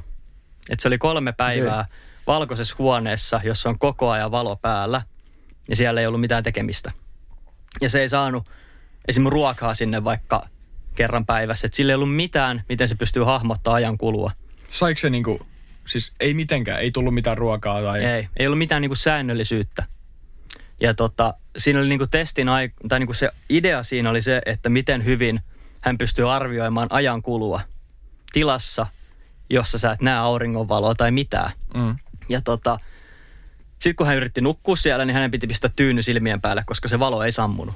Mm. Ja tota, se oli monta kertaa lopettamassa sitä testiä. Se meni tosi huonoon jamaan siinä. Ja hänellä oli läheisiä niin kuin ulkopuolella katsomassa. Ja ne alkoi itsekin miettiä, pitäisiköhän tämä testi lopettaa. Tämä kaveri oli aivan rikki. Se oli niin kuin hermoraunioina. Ja sitten se oli, että joo, että tänään on varmaan sunnuntai. Että nyt on varmaan ihan kohtaa loppu. Mutta sitten se sanoi, että mutta pahinta mitä tässä on, mitä hän pelkää, että on edelleen perjantai. Ja oli perjantai. Se oli se ensimmäinen päivä. Ja hän oli luullut, että nyt ollaan oltu vähintään kolme päivää, mutta hän sanoi ääneen, että hän, häntä pelottaa, että on perjantai. Niin se oli hassu nähdä, että jos ei sulla ole mitään niin kuin asioita, mitkä kertoo sulle ajan, niin ihminen kokee sen ajan kulumisen todella paljon niin kuin hitaampana. Mm.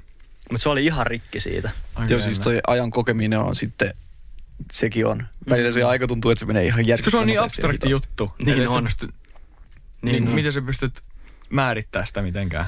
Joo, mutta se mitä mä ihan alun perin tässä lähdin Mm, mm, Ai hakemaan. niin, me lähdettiin vähän se, ei haittaa, se on ihan hauskaa, että lähtee tällä sivuurille. Tota, niin, että mä jostain luin joskus, että niin kun tästä biologisesta kellosta ja siitä, että niin kun se nakuttaa silloinkin, kun sä nukut. Joo. Joo. Ja silloin sä et tavallaan koe, sulla ei ole niitä tekijöitä, että sä koet sitä ajan hitautta ja nopeutta. Mm. Mm. Niin se on aika tarkka kumminkin. Et Juu. siinä sanottiin niin, että koita mennä nukkuu ja sano ennen nukkumaan menoa, että milloin sä haluat herätä. Siis mun työkaveri, työkaveri on sanonut että mulle, mulle että, että eihän, eihän niinku herää herätyskello. Että hän ei ole käyttänyt 40 vuoteen herätyskelloa. Kyseessä on siis, siis vanhempi mm. nainen. Että hän, hän sanoi vaan, että, että, okay, että hän haluaa herätä. Menee nukkua ja sanoo, että hän haluaa herätä 6.30. Ja sitten hän herää silloin. Joo, siis, että Tää.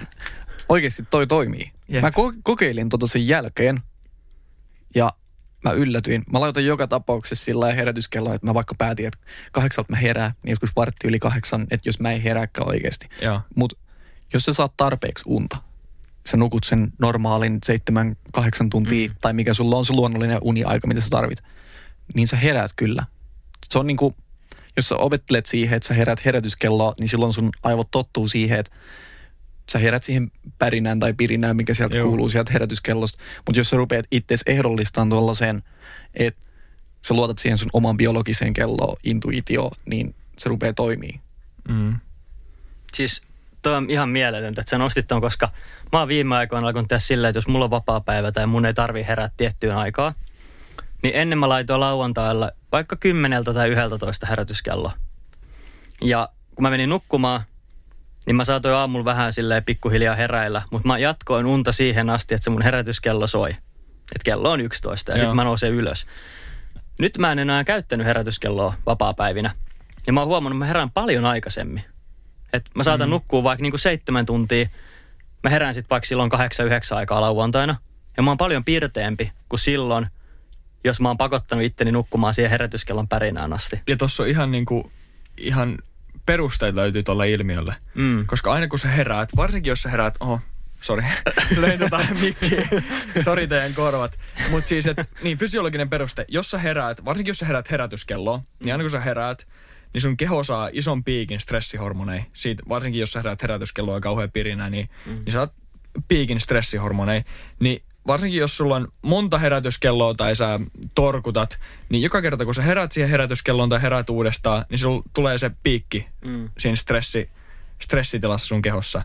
Niin jos sä, jos sä niin altistat itsesi joka aamu kymmenelle sellaiselle stressipiikille ja tämmöiselle, niin, niin eihän sun päivä nyt lähde siitä hirveän hyvin käyntiin, kun sä oot mm. stressaantuneessa tilassa ja, mm. ja ko- kaikki se sun energia, minkä sä oot saanut niin kuin yön, yön aikana menee siihen stressiin, eikä mm. siihen, että sä oikeasti pystyt käyttämään sitä energiaa. Mm. Niin sen takia, jos herää esimerkiksi, mä teen ainakin tälleen, että jos mä herään 45 minuuttia ennen mun herätyskelloa, tai, tai vähemmän kuin 45 minuuttia, niin mä nousen ylös Mm.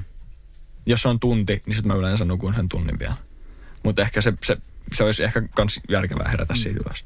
Mutta et niinku, vaikka sä saat vähemmän unta, niin sulla ei ole sitä stressitilaa, jonka johdosta mm. sä oot paljon energisempi aamulla ja sen päiväaikaa. Uskoiko sä, Kalle, siihen, että aivot toimii myös jotenkin silleen aktiivisesti unessa, koska mulla on joskus käynyt silleen, että mä oon mennyt nukkumaan, mä oon laittanut herätyskellon kuudelta, että mä menen töihin. Ja mä oon herännyt kolmen neljä aikaa yöllä siihen, että mulla ei ole varmaan herätyskello itse asiassa laitettuna. Ja sitten mä oon katsonut, että mulla ei ole ollut herätyskelloa. Joo. Tai mä oon laittanut sen väärään aikaa. Ja mä oon yöllä herännyt siihen, että mä tiedostan sen unissani. Mun mielestä on ihan niin kuin käsittämätöntä, onko sille jotain oikeaa perustelua, että onko toi niin kuin mahdollista vai onko se ollut sattumaa? Öö, siis aivot käy oikeasti silloin, kun sä oot siinä syvässä unen tilassa, eli REM-tilassa, Joo. Rapid Eye Movement, Joo. niin sun aivot on oikeasti hyvin aktiiviset. Ne on Joo. Yhtä aktiiviset kuin sä olisit hereillä. Okei. Okay. Sitä on mitattu just niillä tietokonekuvilla ja näillä. Ja sun kehokin vähän herää siinä tilassa. Joo. Ja siinä tapahtuu just ne mielenkiintoiset lucid dreamit ja muut. Öö, Mutta sitten niin tota, kun sä oot siinä muussa, eli non-rapid eye movement, Joo. niin mihin kuuluu monta eri unisykliä, un, vilkeuni ja Joo. mitä näitä muita niin silloinhan sä oot vähän samassa tilassa, sun aivoissa ei ole juuri mitään viesti Joo. toimintaa, niin silloin saat, se oli siinä How Do We Why Sleep-kirjassa. we sleep? Niin, why, why do we Joo. sleep? Just niin. niin tota, siinä kirjassa oli sillä, että se on verrattavissa siihen, että saisit jossain koomassa tai että se on periaatteessa vastaava tila. Mm. Onko okay. se se, mikä niin kuin palauttaa? Juu, se on se, mikä tavallaan korjaa sun aivoja käsittelee niitä asioita, mitä sulla on tapahtunut, korjaa itseään. Joo, koska mä oon äh, C.T. Fletcher, voi olla joillekin tuttu. Tuttu ei. Tämmöinen kehorakennusvalmentaja, coachi. Niin tota, hän on saanut sydänkohtauksia. Hänellä oli heikossa kunnossa sydän ja hän sanoi, että yhden kerran hänellä pysähtyi sydän. Ja mä en muista, että oliko se kaksi-kolme minuuttia, kun se sydän ei lyönyt. Että hän oli niin kuin lääketieteellisesti kuollut. Niin hän sanoi, että kun hän heräsi siitä, niin hänellä oli levollisin olo, mitä hänellä on ikinä ollut. Ihan kuin hän olisi saanut parhaimmat yöunet ikinä. Ja sitä sanottiin, että se voi olla, että hänen aivotoimintaansa on lakkautunut jonkin verran. Mm. Ja sen takia hänellä on ollut hyvin niin kuin levännyt olo muutamassa Joo. minuutissa. Aika Niin hauska. Sen takia mä mietin, että onko se se unen vaihe, mikä tavallaan sut palauttaa ja virkistää, kun sun aivot käy vähän hitaammalla. Mä en osaa tohon sanoa suoraan sanottuna, että mikä on se, öö, niin kuin mikä eniten virkistää. Mm. Mm. Kai se on se kokonaisuus, että sä, siis mä sanoisin, että se on se kokonaisuus, että sä käyt ne unen vaiheet läpi Joo. monta kertaa yössä, Mm. että sä pääset ne niin kuin syklit läpi. Kyllä. Ja se, että sä nukut tarpeeksi, niin se, se saa aikaan sen, että sulla on tarpeeksi aikaa käydä ne, ne niin kuin unenvaiheet läpi. Ai, Tai ainakin se, minkä mä oon tajunnut, on, on se, että ennen mä ajattelin, että okei, että jos mä menen kympiltä nukkuu ja mä herään kuudelta esimerkiksi, niin mä oon nukkunut kahdeksan tuntia ja se on tarpeeksi ja soronoo ja mm. Mm. radalle. mutta mutta tot, totuudessa, jos sä annat itsellesi aikaa nukkuu kahdeksan tuntia, niin mä nukun oikeasti silloin vaan ehkä joku seitsemän tuntia. Mm-hmm. Riippuu tosi paljon ympäristöstä, millainen sänky sulla on, mitä sä nukut. Mutta niin kuin saatat heräillä yön aikaa ja sä et tehokkaasti nukusta kahdeksan tuntia, niin sen takia se on tärkeää, että sä niin annat itsellesi enemmän aikaa nukkuu, kun sä tarvit. Mm. Ja sitten kaikki se, että mitä sä teet ennen kuin sä meet nukkuu, että et kato, et kato ruutuja ja pistät valoja pois, oot himmeessä ympäristössä, niin kaikki vaikuttaa siihen unenlaatuun. Mm. Unen laadusta mä ajattelin, että voitaisiin vielä jonkin verran käsitellä sitä, että, että miten saa parempaa unta. Miten tämä pahamaineinen kofeiini vaikuttaa unen laatuun. Voitaisiin ainakin alkuun lähteä siihen liikkeelle. Kalle on, Kalle on kuuluisa kahveen paistaja.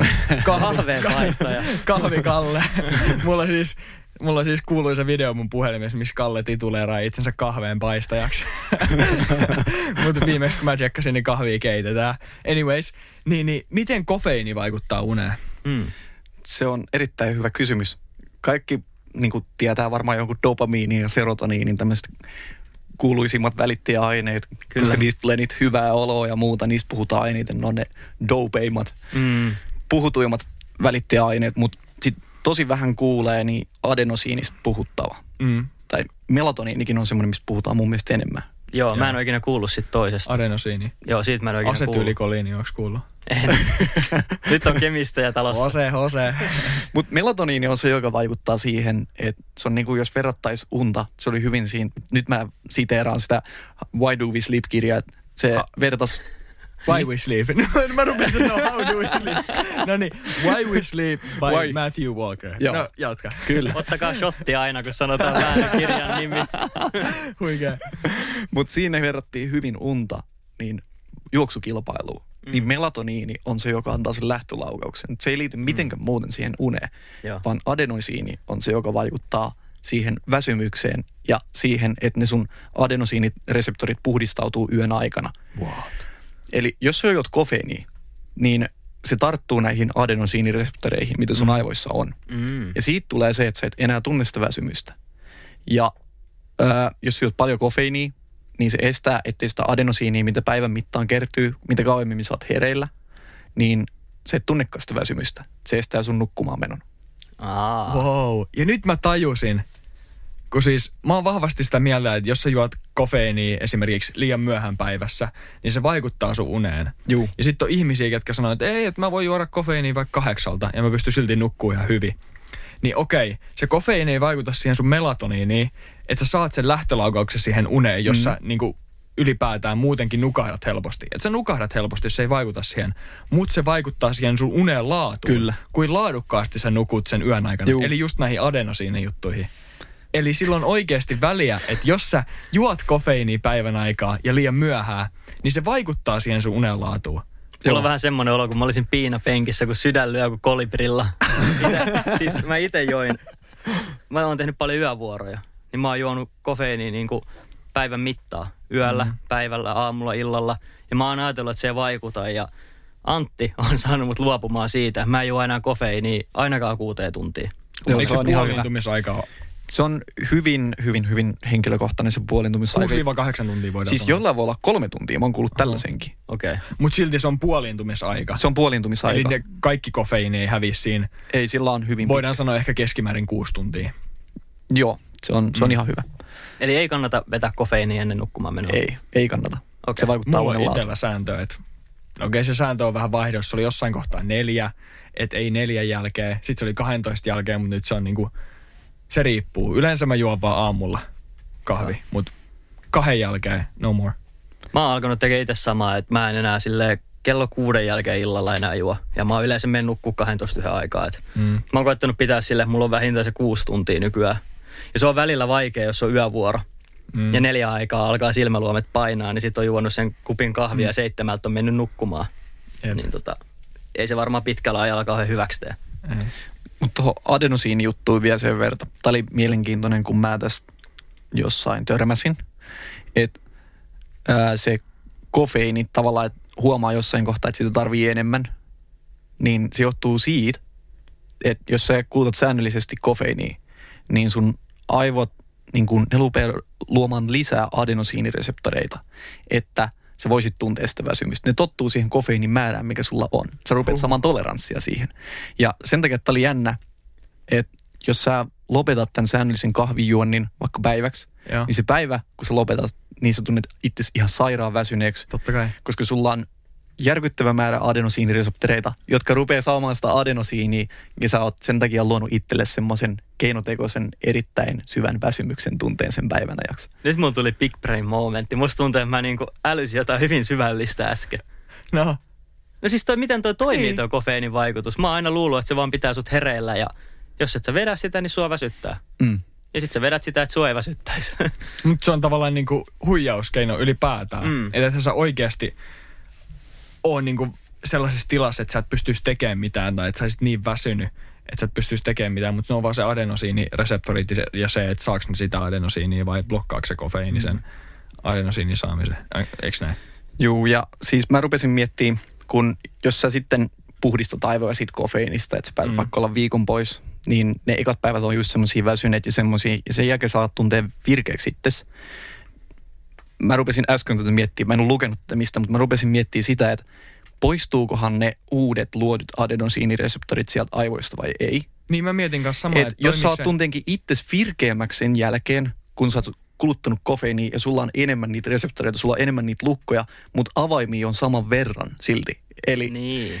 niin sulla on niin kuin enemmän niitä, mihin mm. voi tarttua, mutta sulla on vähemmän, mitä sulla tarttuu niitä väsymyksen tunteen tekijöitä. Eli mä oon kuullut tästä, että jos sä lopetat kahvijuonnin, mm. niin ihmiset ei välttämättä halua pitkän tauon jälkeen enää kuluttaa kahvia, koska ne tuntee itsensä hyvin paljon virkeämmäksi sen jälkeen, niin. Kun on lopettanut. Mä mietin, että johtuukohan se siitä, että Pitää testaa. Mm. Pitää lopettaa kahvijuontia ja testaa. Et, tavallaan, että toimiko ne samalla tavalla kuin rasvasolut. Että kun sä oot saanut uuden rasvasolun, niin se ei ikinä poistu. Mm. niin, Vaan sitä se voi meinasin. tyhjentyä. Niin, Joo.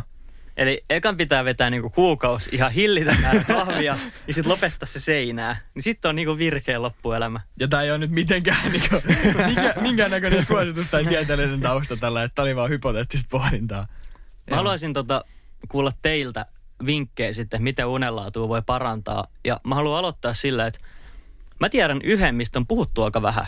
Ja se on turvallinen ympäristö. Mm. Mä en tiedä, että ootteko te huomannut, että jos te olette nukkunut jonkun uuden ihmisen vieressä tai te olette ollut hotellissa ja teillä on joku vähän semmoinen tuntematon paikka, niin välillä se uni voi olla todella pinnallista, kun on jotenkin vähän varuillaan. Niin mä oon huomannut, että turvallinen uniympäristö on mulle yksi niin kuin isoin asia, mikä auttaa mua nukkumaan. Mun mielestä Joo. tuolla on ihan biologinen perusta. Siis se tavallaan, Niin. niin. että et jos sulla on turvallinen ympäristö, niin sä voit nukkua. Mutta jos sä, nuku, jos sä oot joskus tuhansia vuosia sitten nukkunut taivas alla jossain, mm. missä miss on jotkut monsterit jyllää mm. mahdollisesti siinä vieressä, niin että sä pysty nukkumaan täysin. Ja sen takia jotkut eläimet niin nukkuu silleen, että niillä nukkuu yli vain puolet aivoista samaan aikaan. Antti hyppäsi Miken kanssa samaan veneeseen, miten paljon tiedetään ajasta tuhat vuotta sitten, kun monsterit ylläsi maapallolla. Mutta siis joo, onhan se sanonta, että nukkuu koiran unta. mm. Kyllä. Että on koko ajan vähän silleen hereillä. Mutta se on mulle semmoinen hyvä vinkki, mitä mä suosittelen. Tekee uniympäristöstään turvallisen. Joo, ja siis jos nyt hypätään siihen aiheeseen tai tähän kelkkaan, että Mm. mm. näkee paremmin unta tai nukkuu mm. paremmin, niin äh, unihygieniahan on tärkeä. Mikä se on? Mikä se on? Mikä se on? Mitä on hygienia? Te Mikael. Nyt ei meinata kumminkaan, että pitäisi ruveta desinfioimaan mitään paikkoja tai siihen tyyliin, vaan se tarkoittaa sitä, että öö, sulla on vaikka tunti ennen kuin sä menet nukkuun, niin sä et koske mihinkään elektroniikkalaitteisiin. Eli koitat pysyä mahdollisimman pimeässä, et saa sitä sinistä valoa, mitä ne mm. laitteet välittää. Sulla on iltarutiini ja aamurutiini. Mm. Mm. Meet Et samoihin tavallaan- aikoihin nukkuu. Tavallaan mä näkisin, että kaksi asiaa, mitkä siihen vaikuttaa, on se, että, että sä oot mahdollisimman luonnollisessa tilassa.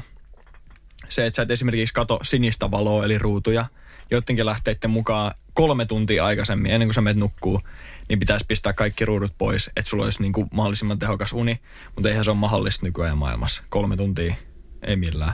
Niin sen takia mä oon itse pitänyt semmoista tuntia.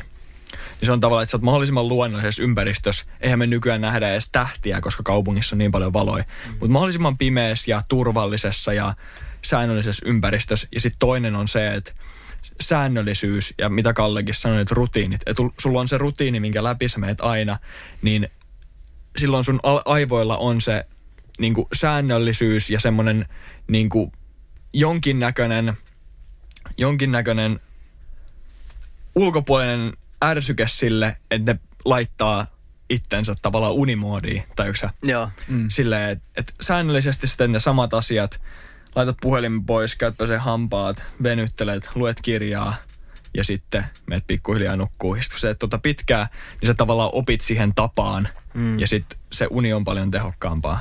Mm. Se on vähän niin kuin mitä mullekin on lapsena opetettu, tiedätkö, että aina on se sama rutiini, mikä mentiin Niin. nukkuu, hampaat käytiin pesee, ilta, Ai niin, iltapalan hampaat sanoa. käymään pesemässä ja muuta. Juu. Et Mut- noilla on ihan oikea perustelu sitten. Joo. Et säännöllisyys ja sitten se luonnollisuus, niin, niin ne, ne mä näkisin, että on kaksi sellaista isoa pointtia. Ja sitten niihin kuuluu nämä kaikki ruutuajan vähentäminen ja sitten se iltarutiini, Mm. unihygienia Mm. ja, ja kaikki tämmöinen. Mä oon ollut aina onnekas siinä. Musta tuntuu, että mä teen yleensä päivässä aikaan niin paljon asioita, että mä voin mennä illalla silleen viiden minuutin varoitusajalle, että hei mä voisin muuten mennä nukkumaan ja mä pistän pään tyynyyn. Joo. Et ehkä pesen hampaat ja pistän pään tyynyyn ja nukahdan siitä ja sitten yleensä mä oon herännyt aina sitten herätyskelloa aamulla. Niin. Ja onhan sekin siis tärkeää, että sä teet päivän aikana tarpeeksi. Että sun mm. päivä on ollut tarpeeksi rasittava siihen, että sä voit nukahtaa. Mm. Tiedätkö, jos sä vaan, vaan niin kuin istut paikalla, etkä tee mitään päivän aikana ja mm. niin kuin et rasita itseäsi millään tavalla, niin ethän sä silloin on niin kuin luonnollisesti väsynyt silloin illalla. Mm. Tässä on mun mielestä sellainen hauska ajatus tai sellainen niin kuin huvittava yhteys unen ja her, niin kuin hereilläolon välillä, että jos sä liikut paljon päivän aikana, Mm. se lisää niin kuin sitä, että sä nukut paremmin ja sä nukut hyvin. Ja kun sä nukut hyvin, sä saat enemmän energiaa ja sit sun pitää kuluttaa sitä energiaa, että sä Niin. voit nukkua seuraavana yönä paremmin. Niin tää on ihan sellainen hauska, hauska yhteys. Niinpä, totta. Onko sulla Kalle mitään muita vinkkejä hyvää unenlaatua? Muuta kuin toi ruutuaika, unihygienia, rutiinit. Mulle ei nyt näin niin kuin äkkiseltään tuu kyllä mieleen. Mun mielestä sitten me voidaan vielä siirtyä sellaiseen, miten se hyvä uni vaikuttaa elämään. Mä oon kuullut tämmöisen tarinan henkilöstä, joka tota, sai pienen lapsen. Ja tota, lapsi sitten tykkäs, tykkäs pitää tätä henkilöä hereillä aina kaikki yöt. Ja tämä henkilö oli mennyt työpaikalle ja pitänyt esityksen. Ja sitten joku kollega oli tullut sanoa, että hei, että se esitys meni hyvin. Ja tämä henkilö oli vastannut, että mikä esitys. että se oli ollut niin tokkuras, että hän ei olisi ollut ymmärtänyt, että hän oli esittänyt niin kuin isolle ryhmälle ihmisiä esitystä. Et, niin kuin, jos tommosia voi käydä, niin luulisi, että sillä hyvällä unella on sitten jotain hyötyjä. Mm. Mm. Mitä muut se tekee? Muuta kuin sen, että sä muistat sun elämästäsi. Niin, se on tosi tärkeä työkalu oppimiseen, kehittymiseen, että sä käsittelet ne asiat. Mikä on se sanonta, tuli nyt mieleen, mutta se ei ole ihan täysin mun päässä, tiedäkö, että niinku sun pitää nukkua ongelmat. Aa, Niin, niin, niin, niin. Että sä et saa mennä en mä tiedä, tarkoitatko sitä vähän, että ei saa mennä ikinä se pahoilla mielin nukkumaan? Eikö se ole vaan se nukkuu asioiden yli? Siis just Aa, toi, joo, just, just toi, toi. No niin. just toi, Joo. niin se on, se on siihen liittyen, se on tosi hauskaa oikeasti, että niin kuin, et sä voit käsitellä asioita, oppia uutta ja niin kuin, kehittyä, Juu. niin se nukkuminen on tosi tärkeä työkalu. Joo, siis se tavallaan, että jos sulla on, jos teet jotain, jotain luovaa työtä, ja sitten varsinkin jos sä kirjoitat jotain tai teet musiikkia, niin sanotaan, että sulla on writer's block, tiedätkö, että sulla on sellainen luova blokki, että sä et vaan saa mitään aikaa. Tai, tai niin kuin mikään homma ei onnistu, tai susta tuntuu, että sä et opi jotain niin kuin vaikeat asiaa. Sitten sä nukut uudestaan, niin aivot jäsentelee sen asian sinne, sinne sun päähän, ja sitten seuraavaan päivän, niin se meneekin kuin vettä vaan. Mm. Tai tiedätkö, että sä opettelet soittaa vaikka nokkahuiluja, että se ei millään onnistu. Sitten sä nukut yö yli ja seuraavan päivän sä, että no okei, no niin, nyt opetellaan tätä kunnolla ja sitten se menee ekalla niin kuin laagista täydellisesti. Juu. Niin se vaan, se niin kuin maalaa vähän kuvaa siitä, että kuin tärkeää uni on. Ja sitten mä oon kuullut myös siitä, että jos sä nukut vähemmän kuin seitsemän tuntia yössä, niin riski esimerkiksi siihen, että sä saat syövän, on huomattavasti korkeampi. Mä en mm. nyt sano mitään prosentteja, koska mä en muista tarka- tarkalleen, mitä ne prosent- prosentit on, mutta jos sä nukut vähemmän kuin seitsemän tuntia yössä, niin, niin sun riski syöpää ja kaikkiin tällaisiin tauteihin ja niin kuin tämmöiseen on huomattavasti korkeampi. Alzheimer on mun mielestä suuri, Joo. mihin, mikä, mitä riskiä se lisää. Mut tuli tosta mieleen semmoinen hauska juttu, että Nikola Tesla, Mm. niin sillä oli hyvin paljon semmoisia outoja juttuja, mitä se teki elämänsä aikana. Sillä oli semmoisia mm. pakkomieltä, että sen piti kiertää kortteli kolme kertaa ympäri ennen kuin se pystyi menemään talon sisään ja muut. Mutta se keksi tosi paljon hyviä ajatuksia. Ja se nukkuu asioiden yli kirjaimellisesti. Se kutsui sitä nimellä Genius Gap. Okay. Se otti siis päikkärit, että kun se mietti jotain juttua, niin se meni nukkuu. Ja sitten sen jälkeen, kun se nukkuu, niin se oli siinä nukkuessa käsitellyt sen asian. Ja se kirjoitti saman tien sen ylös. Oh, joo, joo, mä oon kuullut tosta, tosta niinku jutusta, että tavallaan, oliko se just Tesla, että se piti Juu. jotain asiaa kädessä? Joo, mä olin just tulla siihen. Joo, sano vaan. Et silloin kun se meni nukkuu, niin sillä oli metallipalloja kädessä, Joo. mitä se puristi. Joo. Ja sen alapuolella se roikotti siis kättä sängyn reunan yli. Joo. Ja siinä, missä se roikotti kättä, niin oli metallilevy siellä alhaalla. Mm. Ja kun se nukahti, niin siinä kohtaa tietysti lihaksista loppuu voima ja ne pallot tippu siihen metallin päälle ja se heräsi siihen kolinaan. Joo. Ja sillä hetkellä se oli kerännyt hetken nähdä hypnagogisia hallusinaatioita, eli unia, mitä tapahtuu juuri ennen kuin sä nukahdat. Joo. Juuri sillä hetkellä, niin se kirjoitti ne ylös. Ja Siis- on osa keksinnöistä just siitä niin kuin, tullut. Mä oon joskus nostanut tämän aikaisemmin, että merimiehet nukku silleen, että niillä Juu, oli niin joku on. lusikka kädessä. Juu, juu. Ja se oli niin kuin, kun eihän merellä käy, käyminen, jos on hirveän myrsky, niin et sä pysty ihan kauhean pitkiä aikoja nukkuun, niin siitä on myös ainakin väitetty, että se myös niin kuin palauttaisi. Jo Joo. sellainen, että se hetken nukut, niin sitten kun se lusikka on tippunut kädestä, niin se olisi niin kuin virkistänyt näitä merimiehiä. Mä tein mm. tota aina bussimatkoilla Haminaan, kun me oltiin Intissä. Mm. Mä, mä olin kännykkä kädessä. Sitten mä nukuin siinä, siinä, tota, siinä bussin penkissä. Sitten mä olin kännykkä kädessä ja sitten mä aina säpsähdin siihen, että, että, niinku, että mun kännykkä ei vaan tipu. Että mun pitää ottaa takas kontrolli siitä. Se oli Enhän pelot- mä tietenkään tehnyt tuolla asialla mitään, mm. mutta niinku, Se oli pelottavaa. Mä joskus ajoin Turusta Espooseen ja mua väsytti niin paljon, että mulla ei pysynyt silmät auki. Ja tota, mä pysähdyin sitten tämmöisen huoltoaseman pihaa. Ja mä olin, että no, et on kyllä vähän kiire mennä Espooseen, mutta mä nukun 10 minuuttia. Ja tota, mä laitoin herätyskellon 10 minuutin päähän ja musta tuntuu, että mulla meni varmaan kahdeksan minuuttia nukahtaa. Mä nukuin siis autossa sillä, että sit käveli ihmisiä koko ajan ohi. Mä nukuin ehkä kaksi-kolme minuuttia ja sitten mä olin, että mä oon todella virkeä. Ei ollut mitään ongelmaa ajaa kotiin. Et se oli niinku outoa nähdä, miten lyhyt uni jotenkin resetoi mm. mut silleen. Joo. Nyt mennään taas. Mm. Tosi jännä. Jep. Sen takia ei ikinä kannata ajaa Mm. väsyneenä, vaan ottaa sen pienen resetin. Ja se on varmaan yksi mun viisaimpia elämänpäätöksiä, että mä menin nukkumaan, koska ei tiedä mitä olisi käynyt, jos en olisi mennyt nukkuun. Siis se on pahempi niin kuin mennä väsyneenä rattiin kuin pienessä humalassa. Mm. Se on totta. Se on oikeasti pahempi. Mä voin kertoa, mä en käytä nimiä. Olen ehkä tavannut kerran henkilön. Mulla oli työvuoro semmoinen, että mä puhallutin aamulla töihin tulevia niin kuin, henkilöitä.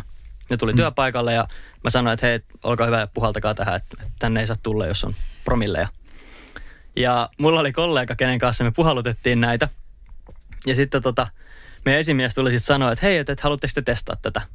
Mä puhalsin siihen ja tuli nollat. Ja sitten se mun kollega sanoi, että joo, että mä en puhalla tohon. Ja mä olin, minkä takia sä et puhalla tohon? Joo, että mä, mä, en, mä en voi puhaltaa tohon.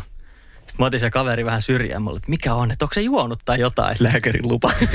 Sitten hän sanoi, että ei, että hän on nukkunut niin huonosti, että hänellä on varmaan promilleja veressä. mä sanoin, että, mä sanoin, että miten sä noin kuvittelet? Niin, että, että jos sä oot valvonut vuorokauden, niin sehän vastaa promilleja. Oi, voi, Ja mä sanoin, että, pieni kun- poika. mä sanoin, että ei se nyt ihan noin mene, että sä voit vaan valvomalla päästä humalaa. se oli hauskaa, että tota, Oi, että. hänelle aukesi sitten tämä. Että se on tärkeää tietää, että sulle ei konkreettisesti tule alkoholia vereen, vaikka sä valvot. Today I learned. Kyllä. Se oli mun mielestä tosi hupaisa tilanne Oli. silloin. Ja koitin vähän sitten pidetellä naurua, en halunnut olla ilkeä hänelle, mutta Yes.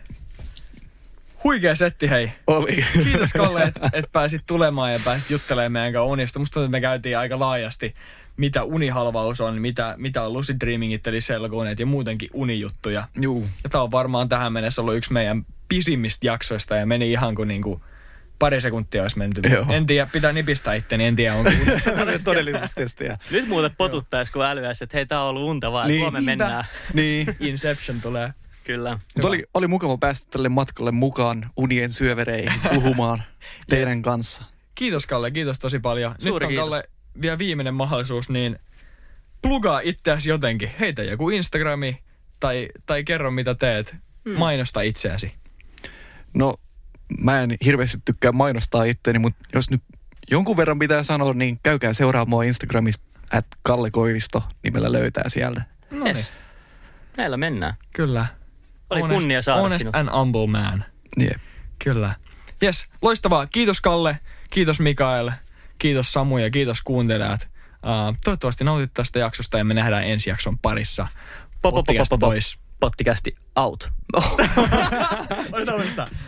Pop. Miten se menee? Miten se menee? Mä tuun Ai niin, ai niin, joo. No joo. niin, Nyt no mä niin. muistan. Mä tuun mukaan, mä yritän. No niin. No. Sopi. Pottikästi pois. Out, out, out, out, out. Out. Oliko vaikea? Mä unohdin kokonaan, miten se menee. Katastrofi. Joo. Jarrusukat jalassa. Instagram on pottikästi. Kiitos kun kuuntelit. Ja tähtisäde tikku. Lampoi ohjaa itseään. Mikael ja Antti löytyy joka viikko uudesta jaksosta. Yes. Ei.